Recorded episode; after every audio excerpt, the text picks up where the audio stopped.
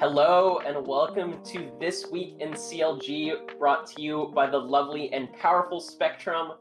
I am joined with two awesome guests today, two people that I've known for quite some time. I have Holly and Daniel. They're actually both to the right of me.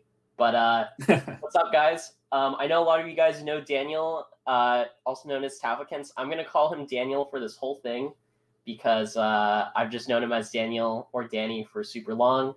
Uh, and in case you guys don't know who he is, Daniel, do you want to introduce yourself?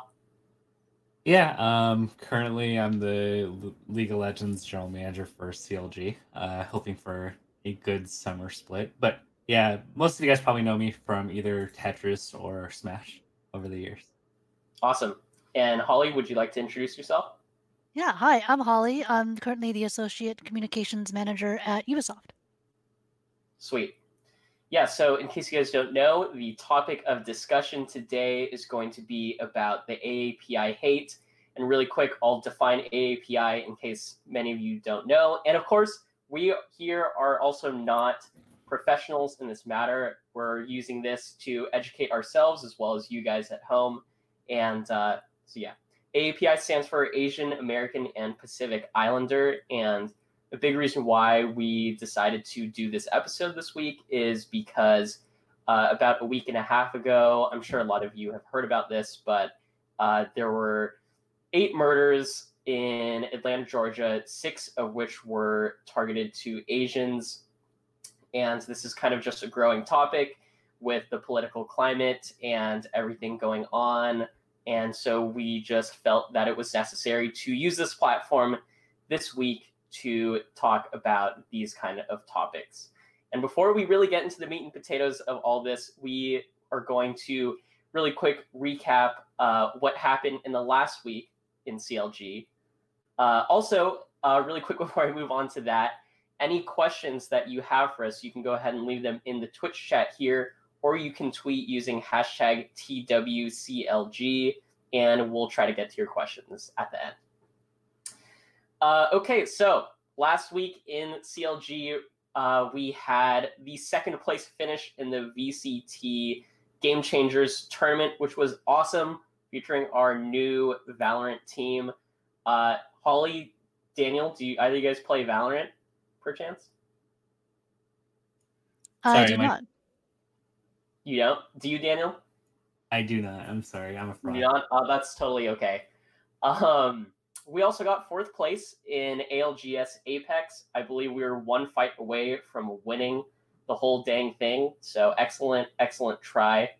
And we also uh, had a last chance qualifier, which we won in our LCS Academy. So great work to all of the three divisions that we just talked about. You guys are awesome keep at it.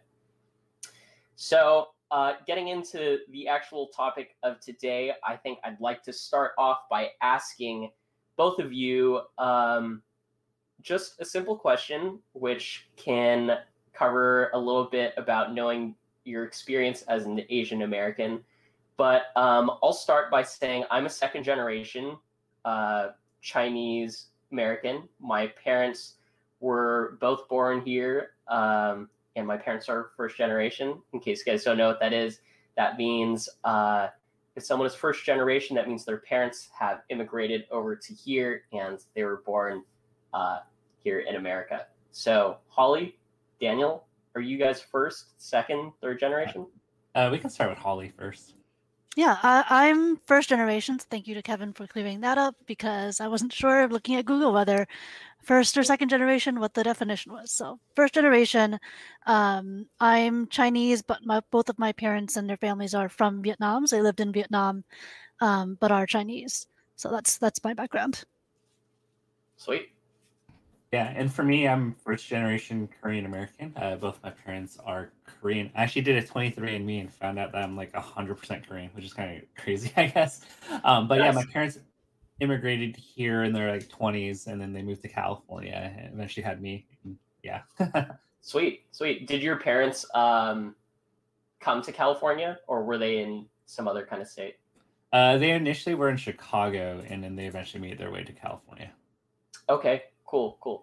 Yeah, Daniel, I know that um, from a very young age, you were a part of a Korean church. And the way that I, I found out about this is actually because you hosted a tournament at one of the Korean churches. Um, and I know that you you had ties with that. Um, I'm just kind of curious, what is like your experience in, in that Asian community from such um, a young age? Assuming assuming you were there from a young age. Yeah, yeah. So like we grew up going to like a church growing up, and I think just to give context for like Korean people, like the Korean church, like whether you're you know very religious or like not really into the whole religious aspects, um, for a lot of Koreans who immigrate, the Korean church is a very reliable spot to meet other Korean people. So it's naturally like this immigrant immigrant like haven for Korean people. So um, you know, like we have like our own like kind of like niche of like inside jokes, like our own culture that's been established. So if you talk to like another Korean American who's grown up in that environment, even if they're not from that particular church or even that state, they're probably going to tell you very similar stories of like what it's like to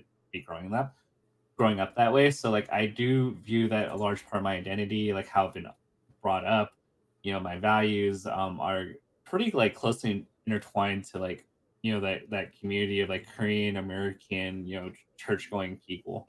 Mm-hmm.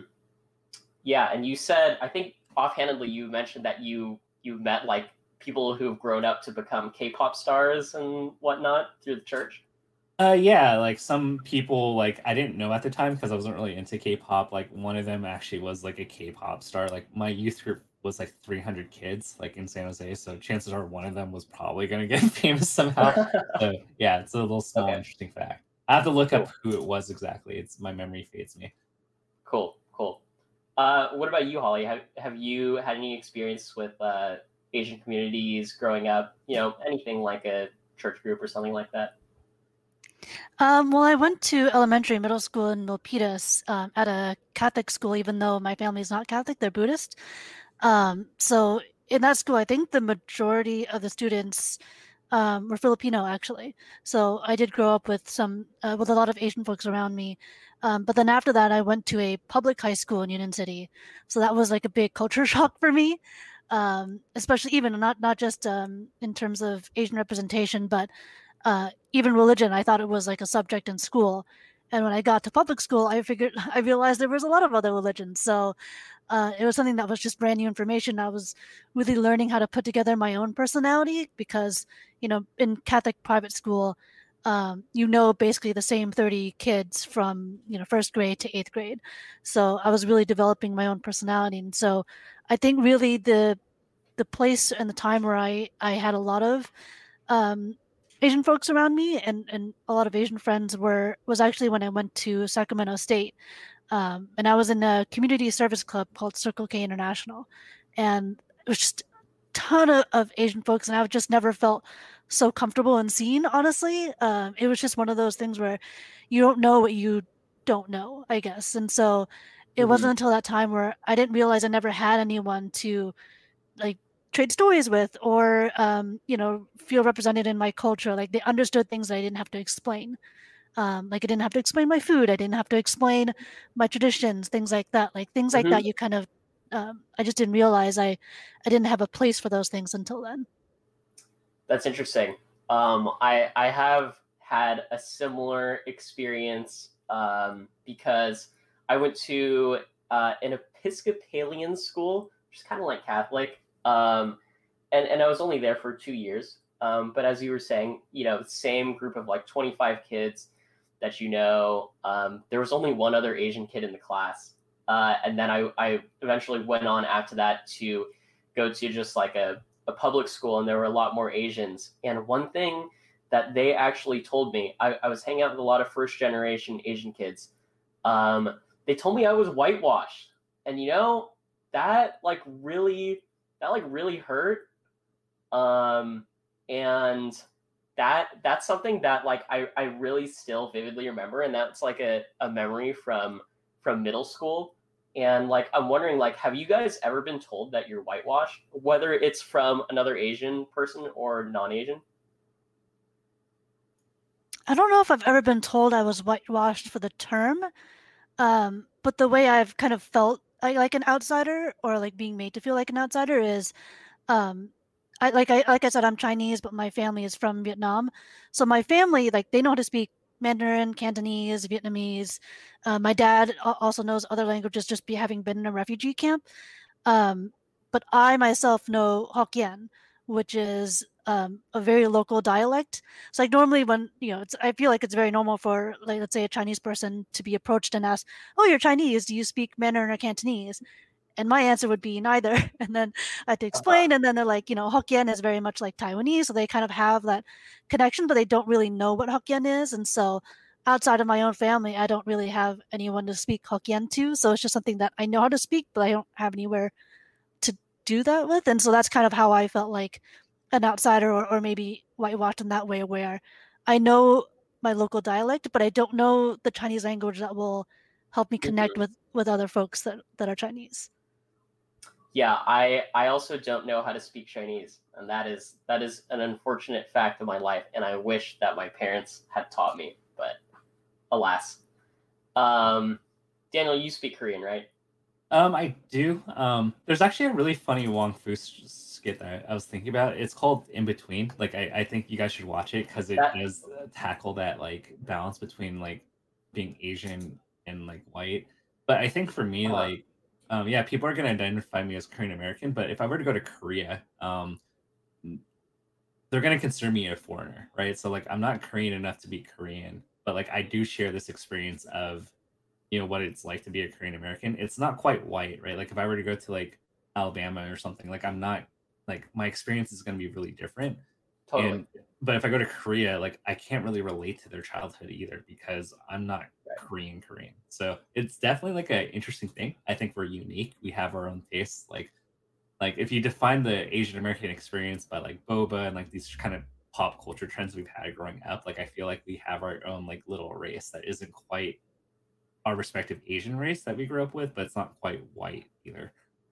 Totally. And and to that point, I think it's it's really interesting because um I mean, the three of us live in California here. So we've been able to grow up like with other Asian people and other non-Asian people who have been like there to see how this kind of as you were saying like this Asian American culture has like grown. And I think um you know Asians are definitely known as being like very quiet and very reserved, not very show offy. Um, but I do think that this facet of the Asian American experience is like seen as as kind of cool for like other people, and they want to like be a part of it. And it's interesting, like with the explosion of K-pop and whatnot, um, the Asian culture is like reaching like corners of the the world that it it could not have previously, and I think that's just awesome. And also on that note, Wong Fu is also a part of the uh, 2000s Asian American experience. If I can just add that little bit. Um, okay, I'm going to shift gears uh, really quick here and to talk about kind of the rhetoric used in the media. And I'm going to go ahead and start with how this was exacerbated by, you know, COVID and and it didn't help that our political leaders in the world were labeling it as, you know, China virus, Wuhan virus, and the worst one is Kung flu, which is just a horrible, horrible pun. Um, but what was I want to know, and I want to kind of see if I can frame this with your guys' reactions a year ago when these, uh, you know, this political rhetoric was was at a high. How did you guys feel that that kind of rhetoric was going to affect America and Asian Americans when you had heard it at the time. So we're about a year out from now. Um, I can start. I mean, so like I think as this was happening, like BLM was happening, and I think the hardest thing, and I think I tweeted about this, was like having that feeling that your problems aren't as big as someone else's. So you don't really feel right talking about it because like you look at what like black Americans deal with like in BLM, right? They're they're dying. They're I mean the N word arguably you know def- definitively is much worse than what an Asian can be called with kung flu. Like if you're to weigh the two between like the N word versus like kung flu, like like I don't have like word uh, something to stand on. But like oh like yeah, like I feel so offended, like or this isn't right, but like the narrative being about another, you know, demographic made it feel very uncomfortable for me to say something. And i think that's historically like i think you brought up the conformity aspects. Like if something were to happen to us in childhood like um we're just told to suck it up or like it doesn't matter. Like like you just got to like put your head down and just like overcome these adversaries without like addressing the adversary directly. So i think we've been conditioned to like just not speak out and like Totally. being socially conscious of like what's going on elsewhere like just made me go like yeah it's like it sucks but like other people have it worse so like i guess i shouldn't say anything Yeah, and and also to add on to that, I think culturally, this discussion about um, like xenophobia and like racism towards Asians, like among Asians ourselves, we are not very experienced in like this discussion. I feel like because as you were saying, like we're taught to like put our head down, kind of suck it up, and I think like other minority groups are much better equipped with with the dialogue. And i think that's also why it's so important to have these kinds of conversations so that you know we can uh, we can give that conversation some life. But i'm, I'm gonna throw the original question over to holly uh, with respect to the the rhetoric.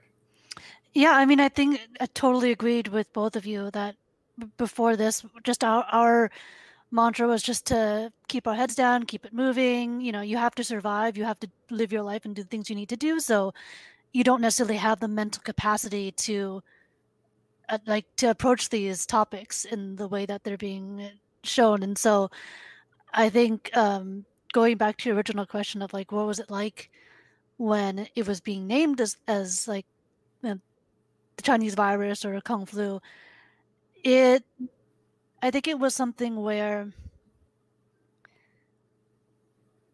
it was this it was very similar. Like I I didn't have the mental capacity to approach that because it's such a big topic. And I think it's one that sort of snowballed into something before we even knew that it was a big deal, if that makes sense. Um because it wasn't new that like this this anti-Asian hate, right? Like but it's something that came to the forefront because he called it the China virus because even before that there was a lot of these jokes about China being the bad guy, but for some reason it just didn't feel real or didn't feel like it was something that I personally could uh, tackle if that makes sense. Like it's Mhm. it's such a huge topic and it was so beyond me. It was it was politics I didn't understand. It was just things that I couldn't grasp like concept wise and I think that made it tough. But I think now um, especially now that that you know folks like you uh, and and I are talking about the experience, it's becoming a lot more real, and, I think it's giving us the words that we need to help describe all of the experiences. And I think that in itself, like I, I know that for myself, like we had a a listening session at work, um, I think last week, two weeks ago, and it was just um, the word I I thought about to describe it was just very validating. I just had never had a group to be able to say those words and like to say describe the things that were happening in that way that made me feel very validated. Absolutely, absolutely. To to add on to one of the things that you touched base on, um, the the rhetoric for Asians being like disease carriers. That's like also not something that's new. I I don't know if you guys remember, but in the mid two thousands, when I was like in middle school or something, there was SARS going on, and that was also like uh, a scare, which was much more contained in Asia, but but the the media rhetoric uh, in America at the time was still um, really pushing this kind of narrative that Asians are disease holders, which is just just so horrible. God, it, it just it makes me so mad. But you know, with with this anger, you can always redirect to have like a meaningful conversation like the one we're having, and that's that's where we're putting that energy. Um, so I also want to ask uh, this is based off of the shootings a week and a half ago. What do you think this means for the future of America? And if you want to go even deeper, what does this mean for Asian Americans in America throughout? Um Tough question. Who wants to tackle yeah, it yeah, yeah. So I think for us, like Uh, uh, so like this is more of a silver lining take on it. Like you know, like one of our friends like literally got like mugged, bullied, like harassed, like, and I think it's putting things in a spot where like we're faced. Like the reality is, it's like we we're, we're we have to we can't ignore uh, what's like happening to us as like a demographic. Like before, it's like oh, like if somebody says kung flu, it's like ha ha ha, okay, like silly joke, but like you can kind of move on from it. But like people are getting attacked on the streets and stuff, and like it's gone to the point where you know maybe some of it's performative some of it may be genuine like at least now like discussions are being made by like other races like that go like hey like oh man like what you guys are going through sucks and like i think to holly's point that kind of feels validating that for once like i feel like we have this space to like talk about it and yeah maybe people down the road like this is a pessimistic me saying like maybe in like four months maybe this all passes and everyone stops talking about it but at least like for this moment we can like have this experience of like people you know empathizing and realizing that like there's actual like real problems with discrimination against us like as a demographic. And so like i'm riding this train pretty well. Like i want to like bring awareness and maybe like for people like if even if it meant that people you know have these discussions with their friends that they never realized like i think that's like a victory like i don't expect everybody to like become like these like protesters on, on behalf of us but like at the very least, like if like everyone at a micro scale like learns something new about our experiences, like I take that as like a win. That's totally, like I feel. Yeah, I would say I see, feel very similar. Um, it is like a very much silver lining, right? Of like at least trying to hoping to see the positivity in it. If everyone is taking this moment to like as Asians feel validated, but also as allies, if they didn't know that there was a problem before, they definitely do now. And i think that's opened up a lot of space for people to seek out the information. Like let's say they just didn't know and you know you don't you don't know what you don't know. So um you know there's a lot of whenever there's a, a big movement like this or like a big awakening i would say in like in terms of information a lot of people tend to then seek out more information and seek out resources seek out things to educate themselves i know um, personally i've had a lot of um, friends out bystander intervention training, which is huge, um, just in general. But uh, in light of all of these attacks, I think it's great. But I also think it helps better themselves as people too. Like just, I think for myself personally, I'm a huge. Um, I, am so afraid of being like that bystander that does nothing, and I think um, just knowing that bystander intervention exists and that now it's like you know there's there's slots um, for those trainings that are full and like you have to take it like three weeks from now but it's something that i think it's good to see people interested and, and engaging. So you've uh you've taken one of these classes before? I haven't but um i signed up for one. So okay. uh, and i've heard like what I've, I've had a, a coworker who actually took notes and shared it with the rest of us which is i think super good of her like to just share the knowledge. Sweet sweet. Yeah i'll have to ask you later about how that went i'm, I'm pretty interested because like um, this whole bystander intervention kind of stuff, uh, you know, the gut reaction is to stay out of it, obviously, or maybe even like pull out your phone and document it because that gives people the feeling that they're doing something, and and and it is in a lot of contexts. But you know, you, it could be taken a step further. So I'm really interested to hear what that stuff is like, and I'll talk to you after that. Yeah, um, for sure. So uh, the show is almost ending. So I want to actually touch base on opening the floor and if you guys want to talk about any like kind of anecdotal things or any you know final messages that you would like to leave for this discussion i would love to hear it any kind of experiences that you guys have had that have given you some clarity or um, you know just something that was eye opening for you. Doesn't have to be recent, can be old, uh, anything at all. No, it's not much of a question, but if you guys have anything to add. Yeah, I can start. Um, because one of the things that was eye opening for me um, is that I definitely like like you said, we're not the experts, and there's definitely a lot of things that I don't know, especially when it comes to um, history as well. And so one of the things that um, a friend had brought up was um, the idea that that we haven't had like we as asians haven't had a, a, collective moment in which to share our experiences um, because of the the disconnect even within our our own Asian group. So like the Chinese experience is so different than from the Vietnam experience, different from Filipino and, and even South Asian like Indian, um, that it just was. And then, like there's also um, I think uh, old biases and old um, arguments even within those groups like inter-asian conflict that affected the way that we were or able, were not able to talk to each other and i think that was a really interesting concept for me to to learn um it's just how pervasive that was and how mm-hmm. that contributed yeah it's great to have some you know i out of everything that's happened i do feel like a much stronger sense of unity between other asians um because there's there's so many different demographics of Asian, as you said, but being able to unify under some kind of rally or just some kind of idea is very very empowering.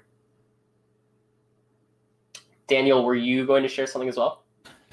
Yeah, I mean, I think uh, like, I think Holly, like your nuance of like what defines an Asian American is like really complicated, right? Like there's a bunch of people, like not only is it based on the country we're from, but like socioeconomically, like we have a bunch of different things about us that like are different. Like not every Asian person's rich. Not like um there's so many little things and like it's complicated, right? But um I think we're all like figuring this out. Like we're even discovering like ourselves what like this all means to us like and like we're gonna make mistakes and that's fine but like i think as long as like we all like learn like and we like keep progressing towards that like i think like it puts us in a better spot like we're it's messy um like there's always going to be conflict like that's how culture is like everybody grows up differently but like being able to like figure that out together is what's going to bring us like closer together that's like the way i like kind of view all this yeah, I feel that. I, I think the the most important thing that you touched on there is that it's going to be messy and there's no like clear path for it.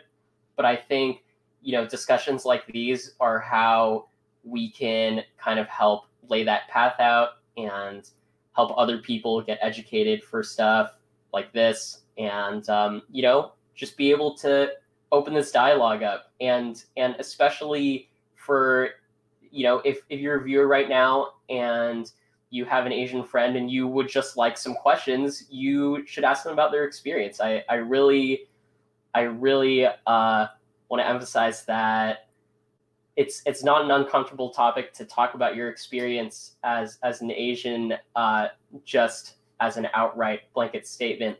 Um, and it's it's actually very validating to have someone that wants to hear about your life and your ancestry and things like that. So yeah, really awesome stuff. Uh, before before we end, uh, we're going to review for this upcoming week in CLG. Um, I believe we've got some cool stuff, uh, and producer band. Do you have perchance the super awesome graphic that I can cheat sheet read off of?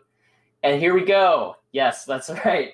We have the Apex Series E Season 2 for our Apex players. That's going to happen on the last day of March, as well as the CLG Academy versus 100 Thieves Academy Proving Grounds, which is happening at 5 p.m. Pacific. So, uh, not a super heavy week for all the games and whatnot, but I really appreciate the two of you guys for coming on, accepting the invitation, sharing your experiences, all that good stuff. And I really appreciate how open you guys were. So before we say goodbye, Holly, really quick, where can these people follow you? Where can these people hear more from you? Uh, I'm mostly on Twitter, so you can find me at the Holly Bible. And I tweet about a lot of things, but I love karaoke and puns. So if you like those things, I will also talk about those things. Awesome. And Daniel, where can these people find you? Uh, mostly Tafokints on most social media. I too also like puns. Yeah. It also, if you guys want to see some delicious, delicious food that Daniel cooks his wife, uh, you should definitely look at his his Twitter. A lot of it is Asian food as well. So if you're into that, check it out. If you want to be very hungry and jealous, then uh, definitely give it a peek. But that is going to be all for this week in CLG. Once again, really appreciate you guys for coming out here, talking about this vulnerable subject, and putting it out there for the world. And yeah, thank you guys so much. Thanks for having us. Appreciate it.